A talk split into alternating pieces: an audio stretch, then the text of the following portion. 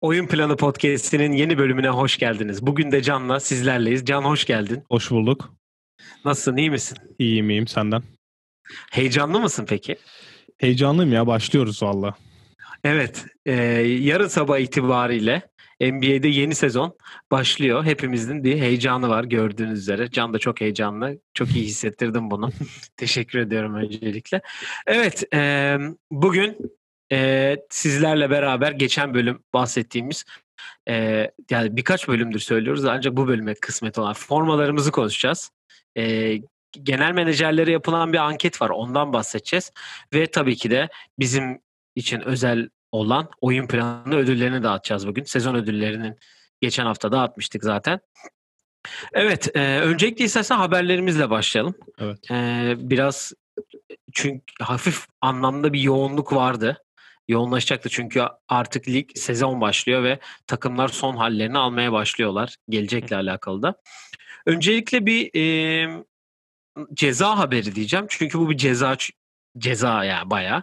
Yaklaşık bir, bir saat önce e, Milwaukee Bucks'ın 2022'deki ikinci tur hakkı e, NBA tarafından ellerinden alındı. Çünkü neden diye bir sor. Neden? Bo, e, Bogdan Bogdanovic'in e, biliyorsunuz Milwaukee ile olacak bir takası vardı Sacramento ile aralarında. Bunun zamanlamasında bir sıkıntı olduğu için NBA bir e, soruşturma başlatmıştı ve bununla olan araştırmada da e, Milwaukee cezalı bulundu ve bu draft hakkı ellerinden alındı ki Bogdanovic'le beraber alındı. Çünkü Bogdanovic bildiğiniz üzere Atlanta'nın yolunu tuttu. Ee, senin bu haberle alakalı söylemek istediğin bir şey var mı? Yani Bucks çok iyi bir iş yaptı front office yani Yanis'in sözleşmesini uzattı evet ama bu bence bu free agency'de yapılan ikinci e, rezillik diyeceğim bir Pat Connaughton'a verilen ve aslında kurallara göre önerilemeyen bir kontrat önermesi ve üstüne de daha takas senaryosu yani takas dönemi başlamadan Bogdanovic'e yapılan teklifin sızması ve bu yani Adrian Wojnarowski yüzünden ikinci tur hakkını kaybettiler. Çünkü ona haber gitti ve o da tweet atmak zorunda yani habercilik bunu getiriyor. Üç gün önce yapıldığı için tampering'den dolayı zaten takımlar da bayağı şikayet eden takım da olmuş. O yüzden ikinci turaklarını kaybettiler ki Bucks biliyorsun. Yani Drew Holiday'i almak için bütün ilk turaklarını zaten ellerinden çıkardılar. İkinci turdan da bu sene olduğu gibi katkı yapan oyuncular almak istiyorlar. E, önümüzdeki sene de bu hakkı kaybettiler. Acaba bu ne olacak ben onu merak ediyorum. Hani başka takıma mı gitti yoksa birisi parayla satım alacak o hak ne olacak onu merak ediyorum. NBA seçecekmiş. NBA seçip en, işte açık arttırmada en çok Ofise alıyor. Ofise alıyorlar. Stajyer. Fotokopiyle başlasın. Evet. E, madem sözleşme uzatmalardan bahsettin. E, onunla ilgili iki tane haberimiz var. Bugün e, rookie kontratlarını son günü e, oluyor. Yani 3 sene önce draft edilen değil mi? 3 sene önce draft edilen oyuncuların bugün rookie kontratlarını uzatmaları için son gün. Yani bu kim var? Lonzo Ball var, Josh Hart var. Lori Markkanen var. Lori Markkanen var. Bunlar e, şimdilik önemli isimler. Bunlardan biri olan aslında Kyle Kuzma dün de 3 yıllık 40 e, milyon dolarlık bir kontrata imza atarak Lakers'ta e, sözleşmesini uzattı. 23-24'te de oyuncu opsiyonu bulunuyor. E, başka bir kontrat haberi e, Utah'tan geldi. Utah'ta Rudy Gobert'i 5 yıllık 205 milyon dolarlık bir kontrat verdi. Yani ne yapmaya çalışıyorlar bilmiyorum ama yani bu adam 205 milyon alıyorsa bundan daha ileri nasıl paralar alacak onu merak ediyorum. Ee, senin bu iki haberle alakalı söylemek istediğin herhangi bir şey var mı? Anthony Davis Rudy Gobert'den daha az para kazanıyor. Öncelikle onu bir hemen söyleyeyim girişte. Rudy Gobert'le benim hani düşünce olarak çok yani çok iyi düşünmediğim bir oyuncu. Çünkü playoff'ta sahada kalamadığı anlar oluyor. Özellikle bu sene 3-1'de eğlendikleri durumlar. Yani Nikola yok için onu potadan uzaklaştırabildiği anlar. İşte Anthony Davis onu potadan uzaklaştıracağı anlar. Atıyorum Batı'da bütün uzunlara gelecek olursak yani Carl Anthony Towns'un onu potadan uzaklaştırabilmesi derken böyle oyuncular artık NBA'de yani Dwight Howard'dan oyun anlamında sence bir fark yaratıyor mu? Bir şeyleri iyi yapma anlamında demiyorum. Dwight Howard'ın sahaya getirdikleriyle bence Rudy Gobert'in sahaya getirdikleri aynı şeyler. Yani pota altında biraz daha iyi yapıyor. Bunu da Dwight Howard minimum kontrata yapıyor. işte o da kaç katını alıyor? Ma- matematiği olan dinleyicilerimiz e, hesaplayabilirler. Yani diye burada hani bir nasıl diyeyim yok hiç gibi çünkü zaten NBA'de artık bu pivotların yani o Gobert tarzı pivotların işi çok kalmadı ve James Wiseman'ın ikinci sıradan seçilmesinde de en büyük eleştirinin konusu buydu. Ve mesela onu da hemen arada bir sıkıştırayım. Lamelo'yu bu hafta gördükten sonra sahada yapabildiklerini gördükten sonra benim gördüğüm tweetlerde inşallah James Wiseman David Robinson'dır. Çünkü yoksa Warriors çok kötü bir tercih yaptı diye tweetlerde gördüm. Gober'e dönecek olursak da yani bu oyuncular uzunlar ya üçlük atması lazım. Evet savunmada cidden caydırıyor Gober. Ona bir şey demiyorum ama sahada kalamıyorsan, yok hiç savunamıyorsan dışarıda. AD gibi bir oyuncuyu da savunamıyorsan bence dışarıda Gober'in çok önemi kalmıyor. Ve hücum anlamında da bir şey katması gerekiyor. Çünkü şut atamıyor. Hı Yani hı. post-up'ta verdin, postuk falan da yok. Hani Yanis gibi atıyorum dribbling yapıp da oynayamıyor. Bam Adebayo gibi de bir hiçbir şey getirmiyor yani hücumda nereden baksan. Hani Derek Favors'ın hücum e, repertuarı bence daha yararlı Gobert'den. O yüzden değişik bir şey oldu ama işte bu Utah'ta kariyerini Utah'ta bitirmek isteyen süperstar kontenjanını Gobert'le kapadılar. Belki Donovan Mitchell da artık onun yanına girer diye düşünüyorum. All-Star olmuş bir uzunu bu kadar gömmemiz gerçekten yani Ya savunmada çok Program şey tarihinde- de ben hücumda cidden çok eksi görüyorum. Bir de yeni sahip gelince biliyorsun takım sahipleri direkt para harcamayı çok sever. Direkt Gober'e. zaten Gober'e verdiler, Mitchell'a verdiler, Mike Conley aldı, Jordan Clarkson aldı. E tabii.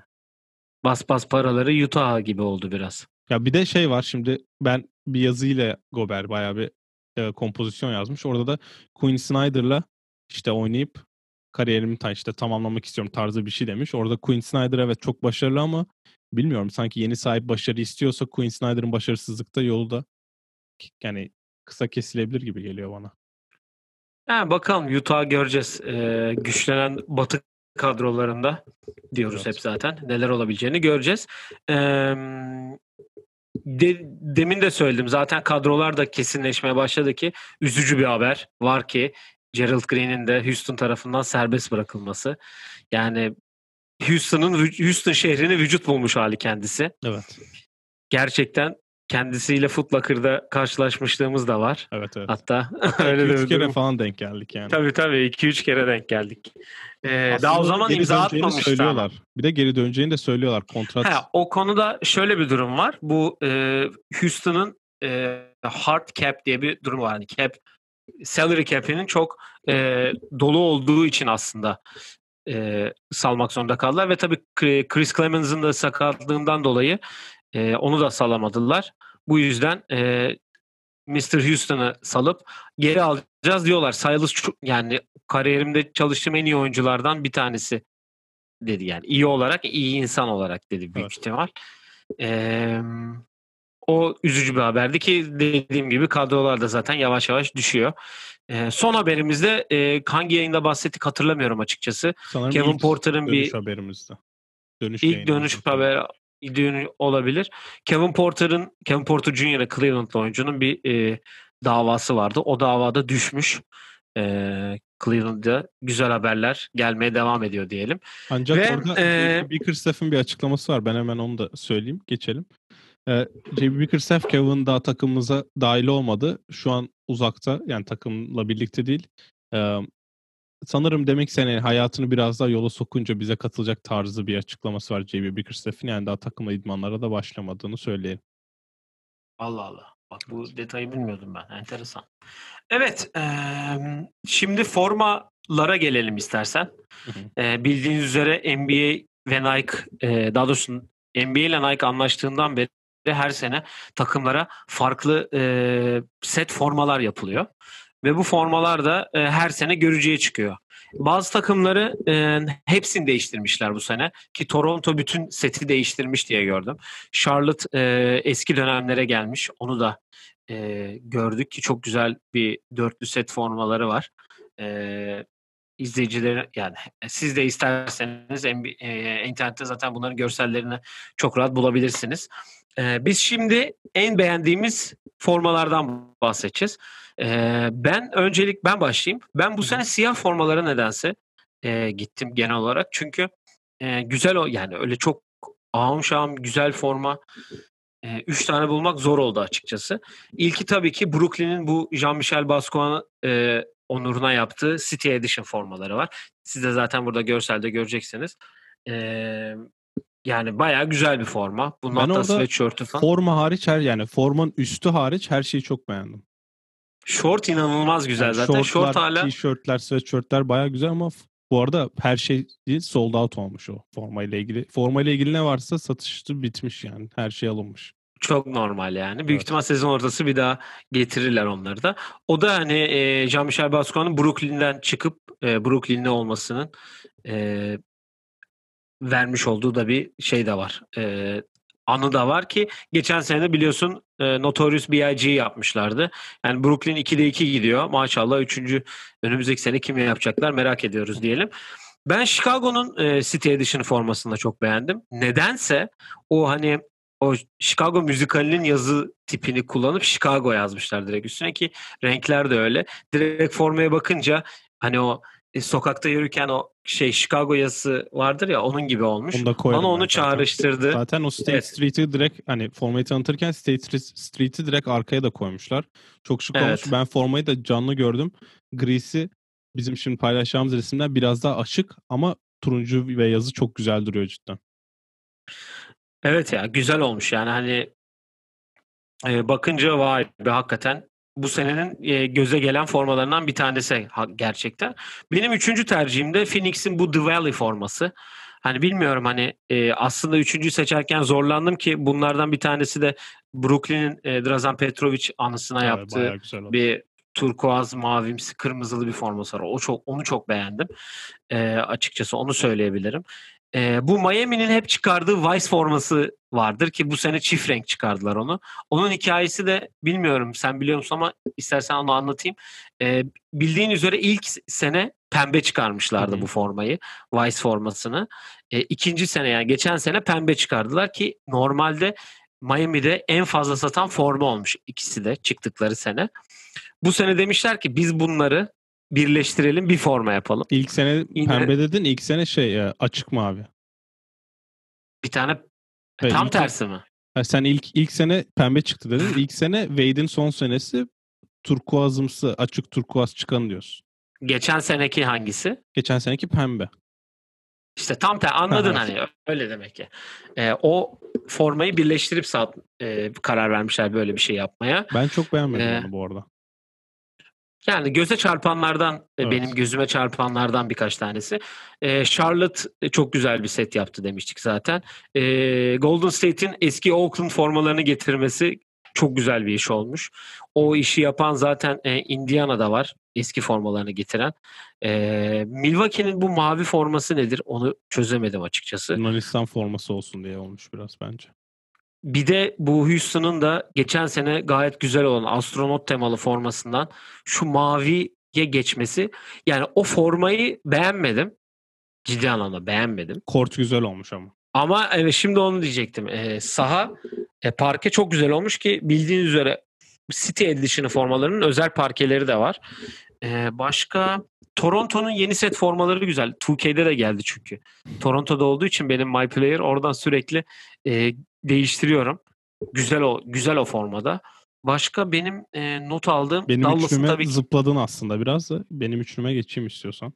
Dallas'ın da bir e, şeyi var tabii ki. Bir Evet, Real Madrid Real Madrid göndermesi Şart, var. şart. Altın beyaz. O da Real, e, Dallas'ın City Edition'ı forması diyelim. Senin üçlüne gelelim. Zaten bir tanesini söyledim. Biri e, Indiana'nın o eski çizgili forması lacivert. Te sarı dik çizgili ki dik çizgili formalar ben Chicago Cubs taraftarı olduğum için de özel ilgi alanıma giriyor dik çizgili formalar. Chicago'nun da bu sene bir tane Jordan zamanlarından forması var. Siyah kırmızı çizgili, dik çizgili. Diğer ikisi de benim senin en başta bahsettiğin iki eski formanın 2020-21 sezonuna yapılanları. Biri Memphis'in siyah forması. Diğeri de San Antonio'nun Fiesta formaları. San Antonio O Fiesta çok- forması çok yapması gerekiyordu. Yani Tim Duncan varken yıllarca falan yapmadılar. Ki hani bu kadar özel şey yoktu ama çok güzel durmuş forma. Yani ben senin dediğin gibi ben de 3 siyah ikisini siyah seçmişim. 3 formanın ikisini siyah seçmişim. Çünkü eski formaları böyle eski siyah formaları bu döneme getirince çok güzel oluyor. O yüzden ben artık bir Shaq döneminin Orlando Magic formasını da görmek istiyorum o konuda da belirteyim. Evet buradan Orlando'lu dinleyiciler varsa şu turuncu beyaz yerine Allah aşkına o formayı ya da Penny Hardaway formaları var bu sene. O da yani kötü formalar arasına girer bence. Yani bu senenin kötü formaları zaten hani onu daha kolay sıralardık. Ee, büyük ihtimal diye düşünüyorum. Çünkü bu e, hangisi var? Bu Boston'ın banner forması mesela yani Talihsiz talihsiz, yani. olmuş ki onun bir tane Earned Edition yemyeşil bir forması geliyor. O bayağı güzele benziyor. Evet. Daha henüz e, satış ve şeye çıkmadı. Görsel de görmüştüm ben de. O bayağı güzele benziyor. Los Angeles'ın bu GT Los Angeles Clippers'ın bu GTA tarzı forması geçen senenin laciverti bu sene siyah yapmışlar. Benim son Ama- sana bir sorum var hani formaları yavaş yavaş yaparken. Bu Pelicans'ın üstü kırmızı, ortası beyaz, altı mavi forması hakkında ne düşünüyorsun? Abi yani o biraz şey olmuş şimdi bu o çünkü Fleur de Lis var bir de 3 tane böyle Hı hı. o New Orleans e, şeyi anlatıyor hani loyalty anlamına Evet. da gelen bir şey var ki New Orleans'ın bu e, nasıl diyeyim Fransız etkisi mi denir? Fransız şey mi denir? Oradan da onlar da bir Fransa bayrağına gitmişler gibi olmuş biraz. Prince'ten gelen bir... Ah, gerçi Prince Minnesota'lı da Prince'in logosuna benziyor ortadaki şeyde. İşte o işte loyalty yani aile şey böyle nasıl diyeyim? E, royalty pardon loyalty değil royalty. Ben o şeyi Ee, çok sevmiyorum ya böyle nasıl diyeyim hani üst ayrı renk değişiyor sonra o renk değişimi ne short tamamlıyor ya. O bana sanki sahada çok güzel durmuyor gibi geliyor. Şimdi herhalde alt Boya boya. yani değişik oluyor sanki boya bir de boyayla hani 2K'de yapılan özel formalara benziyor biraz. Ee, şey var bir de e, ya bu Memphis'in geçen sene o getirdiği mavi turkuazımsı forma zaten onu tekrar Keşke keşke, kalsaydı, getirseler. aynen. Aynen yani o acayip bir o zaten bence geçmişten getirilebilecek en iyi formalardan bir tanesi. Evet evet. Yani Cleveland'ın Cleveland'ın da bile şu laciverti getirmesini bekliyorum açıkçası. Hı hı. Ki son şampiyon Lakers'ta iki tane City Edition forma getirdi biliyorsun. Bir Elgin, Elgin Elgin Baylor. Baylor. Hı hı. Los Angeles yazılı ki onun Kobe ile de e, maçı var bir tane mavili, Evet. beyazlı. Evet. Bir de şu şimdi görünce tekrar Philadelphia'nın çan forması nedir ya? Ben beğendim onu ya. Siyah diyorsun değil mi? Evet yani çan nedir yani? o Ben- şehir şeyi çok şık olmamış. Şehir e, resim gibi. silüeti var. silüeti ama Silüeti bence var. siyah baya güzel olmuş. Ona Iverson'ınki gibi bir Sixers yazan bir siyah güzel bir şey çekebilirlerdi diye düşünüyorum Evet o yani.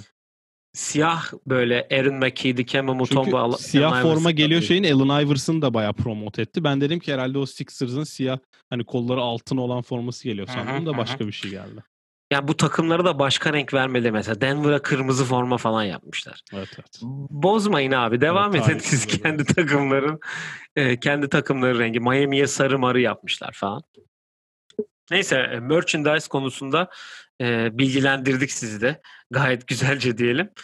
İleride de zaten inşallah bunlardan birer adet bizim de olur diye diyelim ve e, bu hafta yapılan bu genel menajer anketleri var. E, her sezon öncesi yapılan hani kim e, Batı'yı birinci bitirir, kim e, işte Doğu'yu birinci bitirir, e, kim MVP olur, işte franchise kurmak isterseniz hangi oyuncu alırsınız diye 30 tane NBA genel menajerine soru sormuşlar. E, biz buradan e, zaten çoğunu e, anlatmıştık. E, şimdi hemen hızlıca e, arasından seçtiğimiz e, 2, 4, 6, 7 tane var kısaca hemen. Onlardan bahsedelim. Bir tanesi tabii ki e, geleceği e, en iyi olabilecek e, young core yani hani en iyi genç oyunculara sahip takımdan e, bas e, sormuşlar ve tabii ki geçen sene olduğu gibi Pelicans yine almış ki ben de buna zaten e, pek itiraz edeceğini zannetmiyorum ki her, İkinci herkes sıra kim sence? bu konu. İkinci sıra Memphis olmuş. Ben de hani ikincileri bilmiyorum da hani bizde hani benim düşüncem de Memphis. Ya ben de me- baktım çünkü ikincisi bu tek bunda baktım ikincisine Memphis'miş o da. Yani yakın. Ee, en iyi en iyi pasör LeBron'u yazmışlar. Asist kralı diye yazmışlar herhalde. Bence de yani hiç önemi yok en iyi pasör bence LeBron çünkü e, ya mesela Chris Paul'la bence aynı seviyedeler. Ben Luka'yı Üçüncüymüş Chris Paul'da. Luka'yı mesela aşağı bir tık aşağı yazıyorum çünkü zor pozisyonda zor pozisyonda çok isabetli pas atma ve şutörün istediği yere pas atma konusunda LeBron çok üst seviyede bence. Ligin en iyisi bu konuda diye düşünüyorum. Yanis'in çok iyi yapamadığı bir şey mesela double team gelirken şutörü attığı pasın isabeti. Yani o şut cebine attığı pas. LeBron'un da bence karakter dışı yaptığı tek şey NBA finallerinde Danny Green'in o kaçırdığı üçlükte kötü pas atması. Mesela LeBron bizim bildiğimiz LeBron o topu tam cebine atar ki so- sokma ihtimali daha yükseltir. O pası kötü attı mesela. Ama bence ligin bunu en... konuştuk biz de zaten. Evet. Bu bir tane Cleveland'da Lakers deplasmanında öyle tek gösterip şöyle Zubac'a attığı bir pas var. Mesela o zaten yani LeBron ve pas deyince aklıma nedense hep o geliyor yani. Aynen öyle. Ee, ligin en sert oyuncusuna Steven Adams yazmışlar. E, ikinci PJ Tucker'mış. Bu arada şimdi açtım çünkü ikincilere bakıyorum. E, evet. PJ Tucker'mış. E, maçı kaz maç kazandıran şutu kime attırırsınız sorusuna tabii ki e, Damian Lillard'ı söylemişler. Sen kime attırırsın? Yani Damian, Paul George varsa karşısında şüphesiz Damian Lillard'ı attırırım da yani ya Dame atmalı ya da Steph atmalı diye düşünüyorum. O zaman e, NBA playoff'lar tarihinde maçın son 24 saniyesinde e, kullanılan şutlarda yüzdelere göre sıralıyorum. LeBron birinci, Chris Paul üçüncü, ikinci, Steph Curry üçüncü, KD dördüncü, Damian Lillard beşinci. 15'te 3 atmış Damian Lillard. LeBron 28'de 10 atmış. Maçı berabere yapan ya da öne geçiren şutlarda maçın son 24 saniyesinde. Ben LeBron'a attım tabii ki. Ben bırakacağım bu yayını. Arkadaşlar bırakıyorum. Bu arada Yanis'in olmaması işte mesela jump shot. Bu arada Gerek. Kawhi Leonard da bence hani atabilir. Yani şöyle bir şey var. Şimdi bu oyuncuların hepsinin iyi maç çıkardığını düşünürsen ben Kawhi Leonard'ı yukarı yazarım ya da Kevin Durant. Ya Kevin Durant'in o Dallas maçı var ya Oklahoma'da son saniye attı. Mesela o inanılmaz bir maçın üstüne çok zor bir şutu. Çıkıp evet. attığı var. Hani Durant, o maçın maça göre değişiyor ama hani Kawhi Leonard'ın da Philadelphia serisinde zaten biliyorsun tek başına aldı seriyi. O o maçta işte 30 şut mu ne atmıştı? O maçta da o topu Kawhi Leonard atar yani. Ama çok güzel giriyor o da gerçekten. Evet e, most versatile player demiş. Yani Türkçe karşılığı. En sahada en çok işi yapabilen oyuncu herhalde diye geçiyor diye Evet yani kesin yani İngiliz anahtarı diyebilir. Ya çakısı, İsviçre çakısı özür dilerim. Lebron evet, olmuş. Evet. Yani başka pek bir şey olduğunu zannetmiyorum onda. Yani Russell Westbrook belki olur mu? Anthony Davis ikinci kim olmuş açık mı önünde? Anthony Yok Davis hayır kapattım sanki, Anthony Davis sanki burada iş yapabilir gibime geliyor. Ee, son iki soru. Bir tanesi e, oyun içinde en çok hangi oyuncuya önlem alırsınız yani bir adjustment yaparsınız diye. E, James Harden olmuş birinci. Çünkü herkesin oynadığı basketboldan başka basketbol oynuyor. Yani ki NBA'de de in-game adjustment'ı yapacak. Onu o soru da vardı bu arada. O ne oldu bilmiyorum hani. Şu an önünde açık değil ama o soruyu da galiba Eric Spoelstra almış. Koçla ilgili bütün soruları Eric Spoelstra aldı. Hmm, Eric Spoelstra ikinci de Nick Nurse galiba o en fazla. Evet, geçen sene Nick Nurse'u kazandı. Yapan. Ben Nick Mike D'Antoni de üçüncüymüş. Yapmadığı için. Sondan mı? Sondan da yani Nick Nurse'un bu arada ben hala Eric Spoelstra'nın önünde görüyorum. Spoelstra maç içinde çok şey değiştirmiyor bence. Nick Nurse'e karşılaştırdığım zaman Nick Nurse savunmasını zaten hani her maç box and one zone falan deniyor. Ama bu yüzden de Eric Spoelstra'da istikrarlı gözüküyor onlar. Evet, two and triangle falan deniyor. Ama in-game adjustment dediğin şey hani ne kadar farklı şeyler denediğin ve başarılı oluyor mu olmuyor mu? Nick Nurse geçen sene hücumda çok şey değiştiremedi ki bunu hani Marc Gasol çok fazla oynatarak Boston serisinde de yanlış yaptığını hani kendisi de kabul ediyor. O yüzden Eric Spoelstra'ya yazmak mantıklı. Oyuncuya bakacaksak da şu an çok farklı değişik şey yapan oyuncu yok yani. Steph Curry'nin basketbol değişmedi ve Steph Curry'i nasıl diyeyim? Steph Curry savunurken Damian Lillard artı J.J. Redick savunuyor gibi savunuyorsun. O hep aynı kalıyor ama James Harden'ı işte maçına göre bazen değiş, değişik savunma savunman gerekiyor. O yüzden James Harden bir numara olması bence zaten çok da mantıklı. Yani şey oluyor. Rockets'la oynuyoruz. Tamam bizim savunmamızı değiştirmemiz lazım. Ama Blazers Warriors arka arka oynadığımda oynadığımızda tamam Dame'i nasıl savunduysak Steph'i de öyle savunalım oluyor. Ama Harden'a gelince tamam işte Harden'ı böyle savunacağız. Arkadan savunacağız. Step'e kattırmayacağız falan filan yani.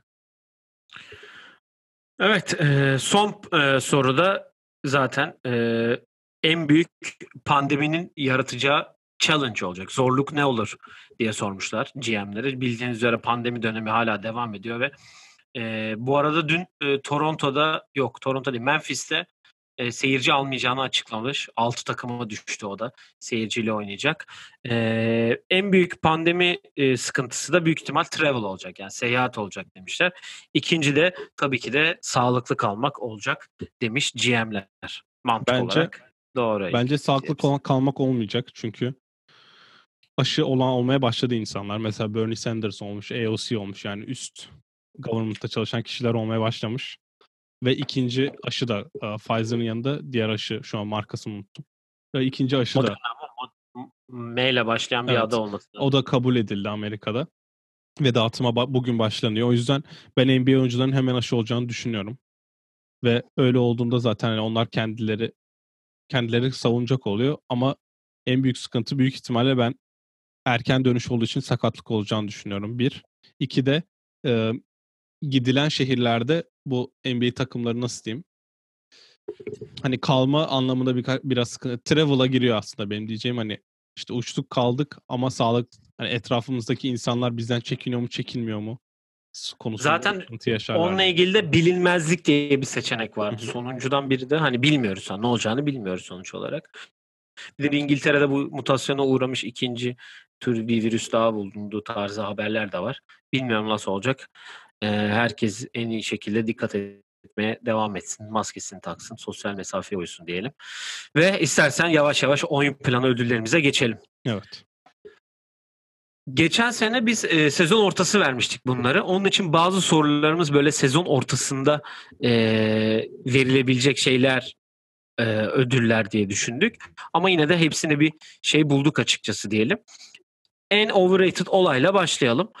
E, bunda e, benim düşündüğüm Colin Sexton'ın fazla bir böyle nasıl diyeyim e, pushlanması var. Hani en iyi, en çok gelişime gösteren oyuncuya kadar yazmışlar kendisini. Ona gelene kadar bir sürü insan var açıkçası alacak.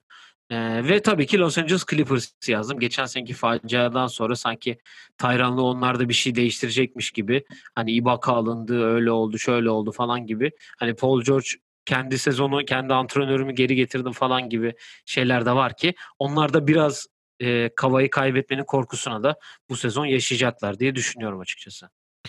Um, Sexton'dan başlayayım. Sexton geçen sene 20 sayı, 3 rebound, 3 asist ile bitirmiş ki bir takımın point guard olarak 3 asist ile bitirmek baya kötü bir rakam. Facia yani. Evet. Ve iki buçukta top kaybı var. Yani o yüzden sayı antma konusunda cidden sıkıntı yaşamıyor. Yani zaten Alabama çıkışında da. Yani 3'e 5 bir takımın neredeyse galibiyete götürecek kadar bir sayı potansiyeli olan bir oyuncu. O yüzden hani o konuda başarılı olduğunu biliyoruz. Ve bence bu sene Garland'ın da biraz fazla rol almasıyla sayı anlamında düşüş yaşamayabilir ama eğer Garland iyi oynarsa sanki bizim geleceğimiz Garland olur diye Cleveland orada bir nasıl diyeyim Bence markete bir tanesi girecek illaki. Bu sene olabilir, önümüzdeki sene olabilir, sonraki sene olabilir ama extension geldiği zaman Sexton konusunda bir illa bir soru işareti olacaktır diye düşünüyorum. Clippers'a gelecek olursak da yani sana katılıyorum. Bu point guard sıkıntılarını çözmediler. Bir birkaç yerde gördüğüm kadarıyla üçgen hücum tarzı bir hücum oynama ihtimalleri varmış ve Paul George'un daha playmaker oynayacağı bir rolde üçgen hücuma yatkın bir oyun oynanabilirmiş. Ama akıllı oyuncular olması gerekiyor etrafta ve yani burada Ibaka'yı getirmen senin Ibaka'nın tamam Kıvay'ın çok yakın arkadaş olduğu için getirin ama bence sorun Ibaka değildi burada. Yani sorun Ibaka'nın kapatabildiği... Kıvay da değildi zaten. Sorun Ibaka'nın cevaplayacağı bir soru değildi. Burada point guard'ın yok hala ve Lou Williams, Patrick Beverly ve Reggie Jackson'la devam ediyorsun. Bence bu zaten çok büyük bir sıkıntı yaratacak. Yani Colin Sexton'ın istatistiklerini okudun. Yani Most Improved için ne yapması gerek? Geçen sene Devante Graham 24 sayıyı ortalamayla oynadı. Acayip de üçlük soktu. O bile alamadı. 7'den 24'e çıkmıştı. Colin Sexton zaten 21 yapmış geçen sene yani. 30 yapacak hali yok. yani ben 30 atarsa zaten yani All NBA'ye falan girsin o kadar Evet, girmişken. Evet en overrated'ı konuşmuşken en underrated'ı konuşmadan olmaz. Ben biraz e, Christian Wood'u e, söylemek istiyorum. Hani e, bilmiyorum ama geçen gün e, Houston'ın e, hazırlık maçında izlediğim kadarıyla ki geçen sene de birkaç highlights'ını tekrar izlediğim oturup izlediğimde kendisinin bu sistemde çok başarılı olabileceğini ve böyle üzerine yatıldığını düşünüyorum aslında. Hani çünkü orada da bir Harden draması var. Hala devam ediyor. Kalacak mı? Gidecek mi? İşte Silas çıkıyor ilk geldiği günden beri buraya commit diyor. 20 Aralık olmuş hala bir haber hareket yok. Sürekli yeni takım isimleri çıkıyor. En son Boston'da Toronto çıktı. Hani bu e, karmaşada John Wall'la beraber e, iyi çok iyi bir sezon geçirebileceğini aslında ben düşünüyorum. Ve tabii ben e, nedense Portland'ın Batı üçüncülüğünü e, alabileceğine de inanıyorum. E, o da bence bir underrated olay, olay olarak şimdilik gözüküyor benim gözümde. Ya ben hani Portland hakkında çok konuştum ama bu da şöyle bir şey ekleyeceğim. Yani hep böyle kadroya girmek için oyna, oynayan bir oyuncuydu. Bu 25 yaşına geldi. Yani 25 yaşına gelene kadar hep bir kadroda kalıcı olmaya çalışan bir oyuncuydu ki baktığın zaman en çok dakika ortalaması geçen sene 21 dakika. Bu sene 30'lara kadar oynayacak. Bence çalkantılı bir sezon yaşayabilir. Yani çünkü Rockets'ın hedefi playoff'a oynamak ve işte DeMarcus Cousins var. Etrafında John Wall var, James Harden olacak, PJ Tucker var, Daniel House. Bunların hepsi yani playoff tecrübesi olan oyuncular ve kazanmak için ellerinden geleni yapan oyuncular. Şimdi Christian Wood böyle bir parçanın oyuncusu olmadı hiçbir zaman. Ve rolü fark rolü böyle bir anda değişen oyuncuların alışması biraz zaman alabilir ya da başta işte atıyorum John Wall sayesinde işte 30-10 yapabilir. 32 32-13 falan yapabilir. Böyle istatistikler görebiliriz ama ben onun bir hani şey olduğunu zannetmiyorum. Olacağını zannetmiyorum nasıl diyeyim. Hani hep hep 20-10 yapacak da öyle göze gireceğini zannetmiyorum ama çok iyi gelişme gösterecektir ve ben Silas'ın oyna, oynatmak istediği basketbolda çok uygun olduğunu düşünüyorum. Ee, sen de Monty Williams demişsin bu arada. En underrated. O da herhalde geçen seneki 8-0 ve üzerine e, batıda biraz olsun şey yapabilecek yerde. Ya Monty Williams dememin nedeni hani şimdi Chris Paul gidiyor o takımı Chris Paul yönetecek olayları olacak ve bence burada Monty Williams'ın bu kazanma kültürünü aşıladığını unutacağız biz. O yüzden ben Monty Williams dedim. Eğer çünkü hani e, çok kötü bir trajedi yaşadıktan sonra NBA koçluğu bırakması bile beklenen bir koçtu. Ve yıllarca da asistanlık yaptı. Ama şimdi Chris Paul'un gelmesiyle New Orleans'ta birlikte çalıştığı bir kişiyken şimdi yıllar sonra buluştular ve ben Monty Williams'ın o konuda Chris Paul'la çok iyi uyum sağlayacağını ve başarı getireceğini de düşünüyorum. Ya benim şöyle bir tahminim var açıkçası. Ee, buraya yazmadım ee, ama aklıma gel- geldi demin. Bence çok iyi playing maçları izleyebiliriz. Yani playing takımları çok yakın olacak büyük ihtimalle. Ee, onun için ben onu da söylemek istiyorum açıkçası. Çok iyi playing maçları izleyeceğiz çünkü hem doğuda hem batıda e, 9 9 10 11 için çok büyük adaylar var ki 8 için de çok büyük adaylar var.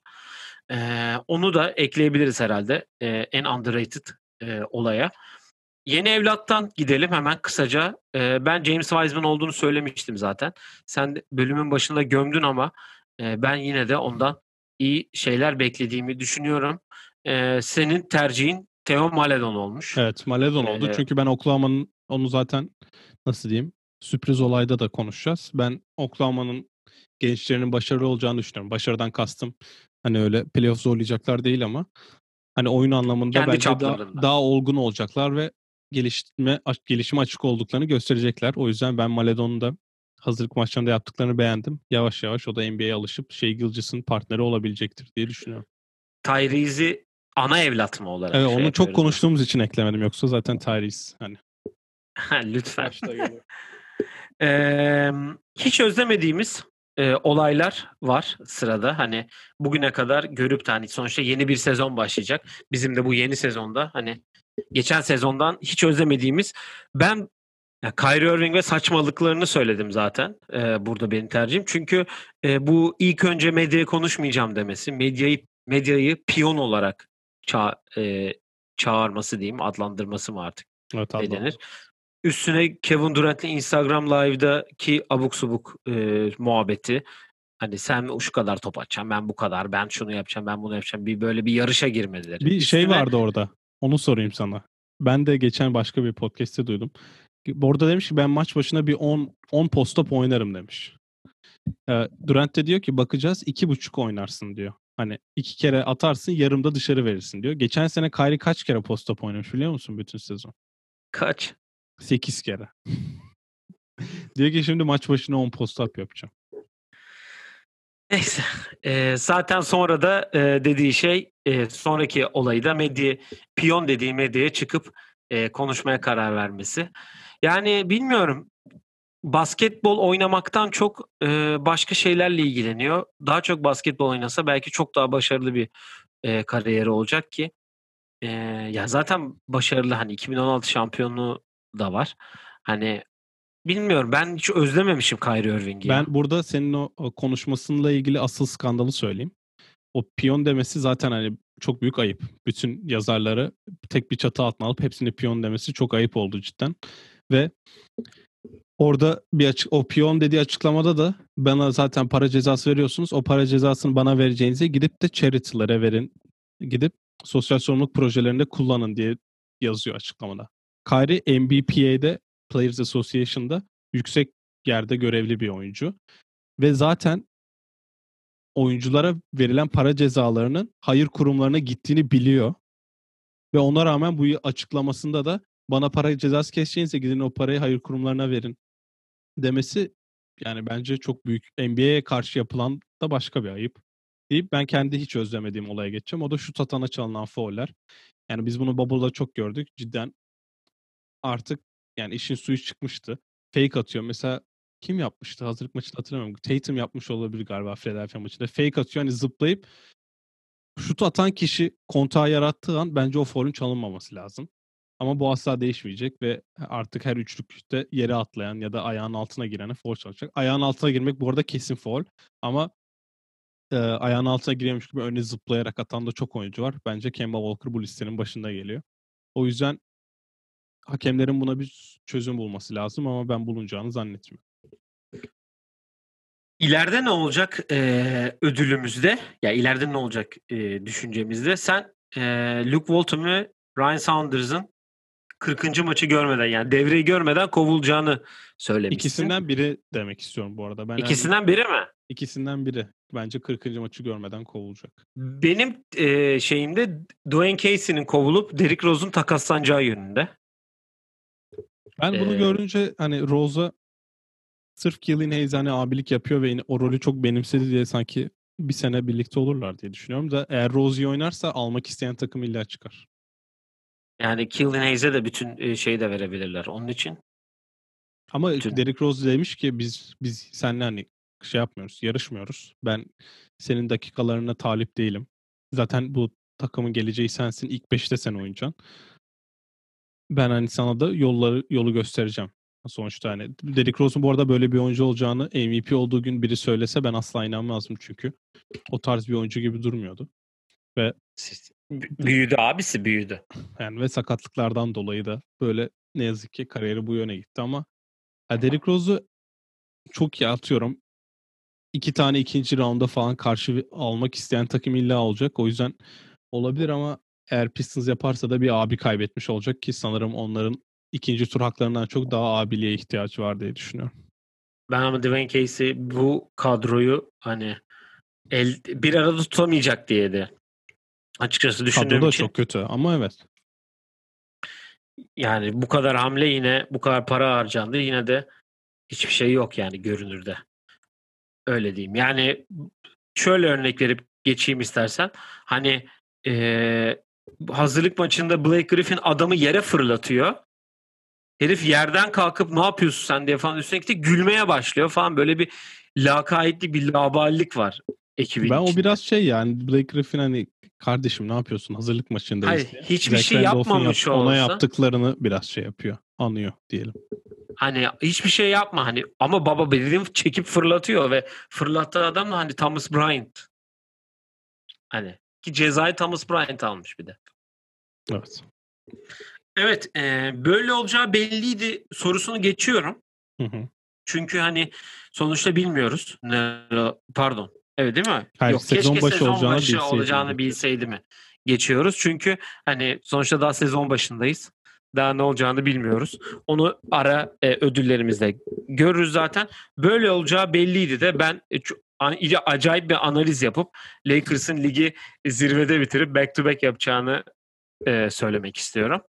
Senin de e, Boston'la alakalı bir düşüncem var. Ya ben orada geçen sene buna bu arada Jason Tatum'u kontrat vermeyecekler ve takaslayacaklar demiştim. Bunu çok erken bu arada yılbaşından biraz sonra çekmiştik. Çünkü hani Tatum o performansı göstermiyordu ve All-Star olma ihtimali yoktu neredeyse. Gordon Hayward da da iyi oynadığı dönemler. E tabi Tatum öyle bir patlama yapınca artık kadro tamamen onun etrafına kuruldu. Ve Jalen Brown da geçen sene kontratı aldı. Gordon Hayward gitti. Artık bu ikilinin ben Paul George Kawhi'ların seviyesi bir ikili olacağını düşünüyorum. Yani Jalen Brown'un da bu arada adı e, Harden takasında falan böyle abuk subuk Yok. yerlerde göründü ki eğer Marcus Smart'la ikisi gelecekse bekleriz ikisinde. Öyle bir şey yapar Asla mı? gelmezler. evet, e, en sempatik takım ve oyuncu. Geçen e, yaptığımızda buna farklı takım farklı oyuncu yazmışız. Ben direkt Denver Nuggets ve Nikola Jokic diyeceğim. Çünkü o seviyeye atladılar ve ben artık o seviyede bu Denver'ın e, biz batı liderliğini oynuyoruz havasını yok hiç bence sahaya da çok iyi yansıtacak ve çok büyük şeyler bekliyorum yok içten. Bubble yani onlar için NBA First Team pivotu olmazsa bayağı şaşırırım. Ya yani Bubble onlar için muazzam bir merdiven oldu sıçrama evet. anlamında.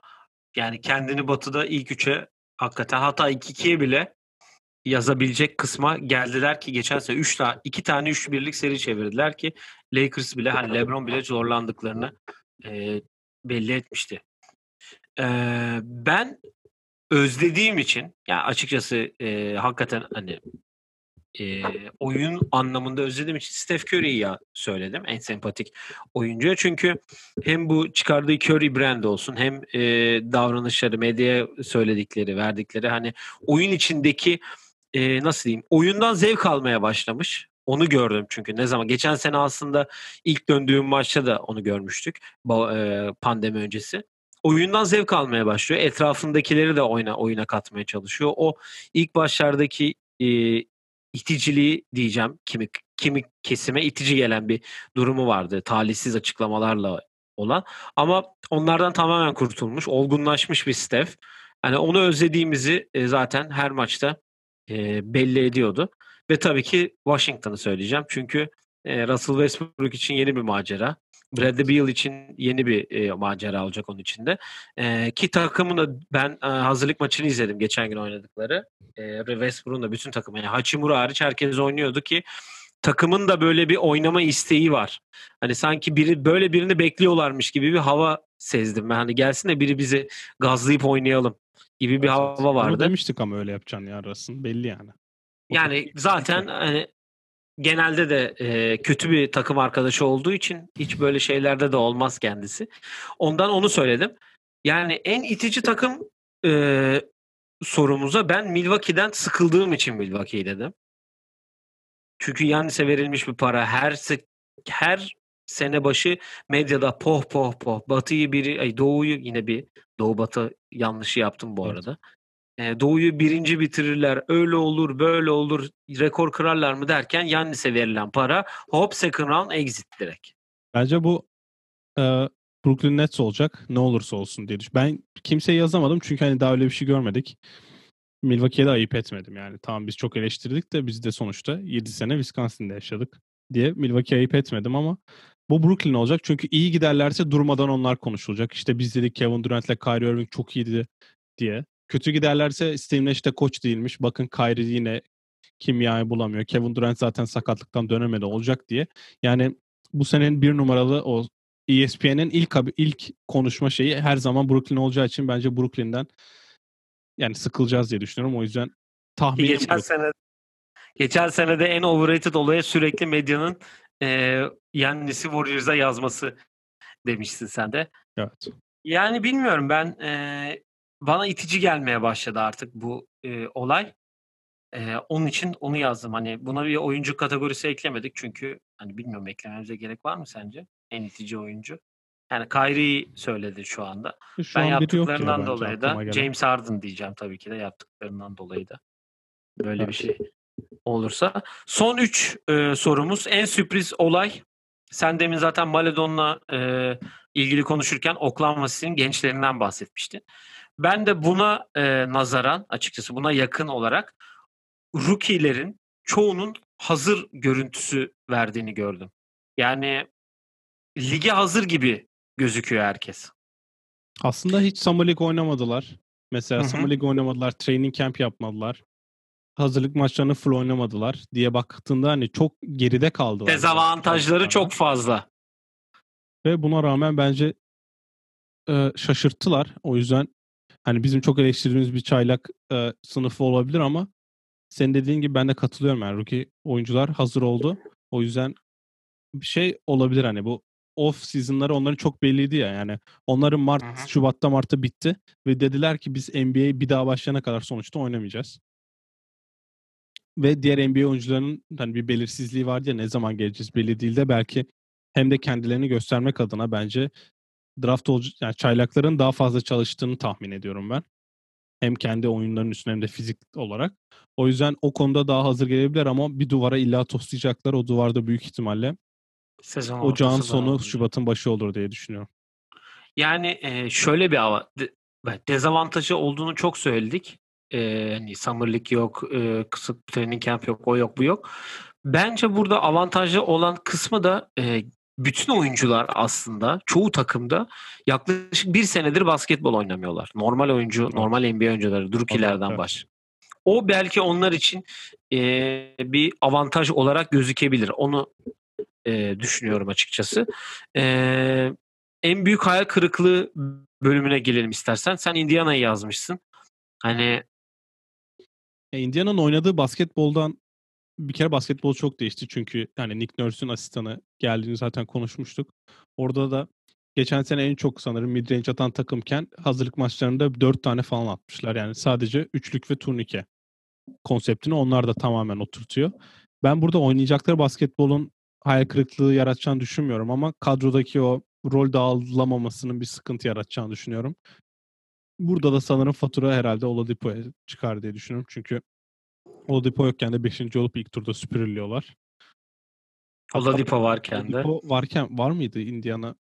Hayır yoktu tabii. Şeye, e, Boston'a da süpürüldüler ya. Oladipo yokken 2'de 2 süpürülüyorlar ilk turda. Şimdi varken ne değişecek onu da merak ediyorum. O yüzden eğer bir fatura çıkacaksa bence Oladipo 1 olur, Miles Turner 2 olur gibime geliyor. Çünkü Brogdon'la Sabonis All-Star. Yani biri All-Star oldu, diğeri de neredeyse oluyordu. O yüzden o ikisi dokunulmaz gibi geliyor bana. TJ Warren da zaten Bubble'da süper oynadı falan filan. Bizi şey yaptı. Oradan bir kredisi var bu sezonluk. Ha bir de Oladipo uzatmayacaksa zaten e, Mart'taydı trade deadline sanırım. Son güne kadar illa takas olur gibime geliyor. Bakalım göreceğiz. Yani Contender'a mı gider, orta sıra bir yere mi gider? 2K'de My League ya da My Jam oynayan oyuncular hani basıyorsun ya kontrat şeyini görüyorsun. Hı hı. Bitecek kontrat şeyinde de aşağıda yazıyor işte benim düşüncelerim diye işte. Ben asla sizle imza extension yapmayı düşünmüyorum diye bir yazı var. Bence Oladipo'da şu an o var. Bence bana da öyle geliyor. Evet o yüzden çıkmak daha mantıklı olur. Yani benim en büyük hayal kırıklığım e, bu kadar poh poh poh poh pohlanıp Milwaukee'nin ikinci round yine exit olması Sixers'ın da birinci turda exit olması ol- olur herhalde. Playoff'ta e, olacağını düşünüyorum. Peki bu sene Ee, sence hangisi daha ileri gider? İşte zaten burada Milwaukee ol, biraz daha ileri gitmiş. Adı o da Ha, sen- 2'den ya da 1'den gideceği için. Ha, sen Sixers birinci turda elenir diyorsun. Evet. Ne olacak? Geçen sene eğlenmediler mi? Süpürüldüler hem de. Bu tabii Ben Simmons'la Sixers. Ben Ben Simmons'ı Sixers'a yorum yaparım. Ben Simmons Houston'a gelirse başımızın üstünde artık. Ben Simmons en, iyi, en sevdiğim oyuncular listesine girer yani. Vallahi Sixers'ı ben çok e, çok iten görüyorum yani. Başarılı olacağını düşünen çok kişi görüyorum. O yüzden ben biraz bekleyeceğim. Oynadıkları basketbol bir on maç izlemek gerekiyor. Çünkü hani yeni koç, yeni sistem, yeni kadro. Seth Curry'den umudum yüksek. O yüzden Sixers için bir şey diyemem ama artık- Fantezide mi aldın Seth Curry'i? Yok alamadım. Tim Hardaway Jr. denk geldi. Ee, Bucks artık ikinci turda exit olursa yani Chris Middleton'ı mı takas edeceksiniz artık bilmiyorum da. Şehri takas edebilirler onlar. Yani artık oraya acıda ikinci tur exit'i çok büyük rezillik olur Milwaukee adına. Bekliyoruz. Evet. Evet son e, ödülümüzde biz demiştik. Zaten Kyrie Irving sorunsalı olarak bunu adlandırabiliriz. İkimizin de tercihi herhalde bu olmuştur diye. Bu olmuş. Daha doğrusu olmuş diye düşünüyorum. Bu olmuş. Yani zaten ondan bahsettik. Hani Son bir de. çılgın tahminin var mı böyle? Çok böyle hiç kimsenin düşünemeyeceği çok deli bir tahmin. Bölüm böyle kapayalım. Yani yok galiba ya. Hani bilmiyorum. Hani öyle sorunca şimdi gelmedi. Yani yok ya herhalde. Ben yapayım mı? Bir, bir kişiden, Bunu düşünüp bir kişiden kim bilmiyorum şu an oyuncu 65 sayı üstünde atacak gibime geliyor bir maçta. ha çok çılgın bir şey mi? Russell Westbrook yine triple double'la bitirir. Ortalama. Evet. O çılgın mı artık herif 4, 4 kere yapmış olacak. Yani geçen sene yapamadı ama. Ama oyundan dolayı zaten ben 65 sayı üstünde bitirecek tahmini oyuncum da bu sene Russell Westbrook'un oynamadığı maçta Bradley Beal. Peki bir 20-20-20 yapar mı? Yok. Böyle yok. bir istatistik görür müyüz yine? O maç bilerek kastı. O yüzden bir daha öyle bir şey olacağını zannetmiyorum. Bir de reboundçuları biraz da Steven Adams tarzı oyunculardı. Yani rebound alan oyuncular, Steven Adams bırakan oyuncu. O yüzden öyle bir şey olacağını zannetmiyorum ama bir de son, son, bir, son bir tahmini tahminim daha var. Bu çok çılgın değil ama Lamelo'nun bir 10 maç, 10 turnover'lı bir maçını bekliyorum. Bayağı çılgın değil o sen merak etme. Mesela bir şöyle bir 8 sayı, 12 rebound, 11 asist, 10 top kaybı tarzı bir şey yapabilir. Çift tane. Quadruple double gelir mi? Yok, quadruple çok zor. Yani steal falan yapmak çok zor da. Top kaybıyla yapınca sayılmıyor ama olsun. Tersten. Evet e, bildiğiniz üzere NBA iki gün sonra e, başlıyor ve Brooklyn Golden State maçıyla başlayacak. Akşamda Lakers e, yüzüklerini alıp Clippers'ı ağırlayacak. Los Angeles derbisi izleyeceğiz. Bizim bu Clippers'ı hafta izler mi soyunma odası mı? soyunma odası canım direkt yani. Tabii şey tabii. değil. E, bizim e, bu hafta şöyle bir yayın e, şeyimiz olacak. Bu hafta 3 yayınla sizle beraber olacak. Çünkü bildiğiniz üzere bu hafta sonu Christmas ve Christmas maçlarından hem önce hem de sonra hem maçları hem ilk iki günü NBA'de konuşacağız. Hem Christmas maçları öncesinde e, tahminlerimiz, yorumlarımız olacak ve tabii ki de Christmas maçlarından sonra da bunları yorumlayacağız. Ondan bu hafta oyun planına doyacaksınız diyelim. E, var mı herhangi bir eklemek istediğin bir şey? Yok zaten senin dediğin gibi 3 yayın olacak. O yüzden hani bizden çok duyacaklar. O yüzden heyecanlıyım. Yarın da ilk maçla başlıyoruz bakalım. Evet, et oyun planı pod Twitter, Instagram, Facebook, YouTube, Spotify, Apple Music her yerden bizleri takip edebilirsiniz. E, unutmayın tişörtlerimiz satışta. Şu an benim üzerimde görüyorsunuz LeBron'un e, Winner e, Collection'ından olan. E, bize hem e, Shopier'den hem de e, DM'den herhangi bir sosyal medyadan bize ulaşabilirsiniz diyelim. E, sağlıklı bir sezon olsun. Sakatlığı az, pandeminin de bir an önce bittiği ve basketbola doyacağımız bir sezon olsun. Ayaklar düz bassın derler. Evet. Biz de öyle diyelim. Herkes sahaya, sağ ayağını basarak çıksın. Aynı Aynen zamanda. öyle. Sağ ayakta çıkalım. Ee, sonu çok güzel biten bir sezon olsun diyelim. Bizi dinlediğiniz için de teşekkür edelim. Hoşça kalın diyelim. Hoşçakalın.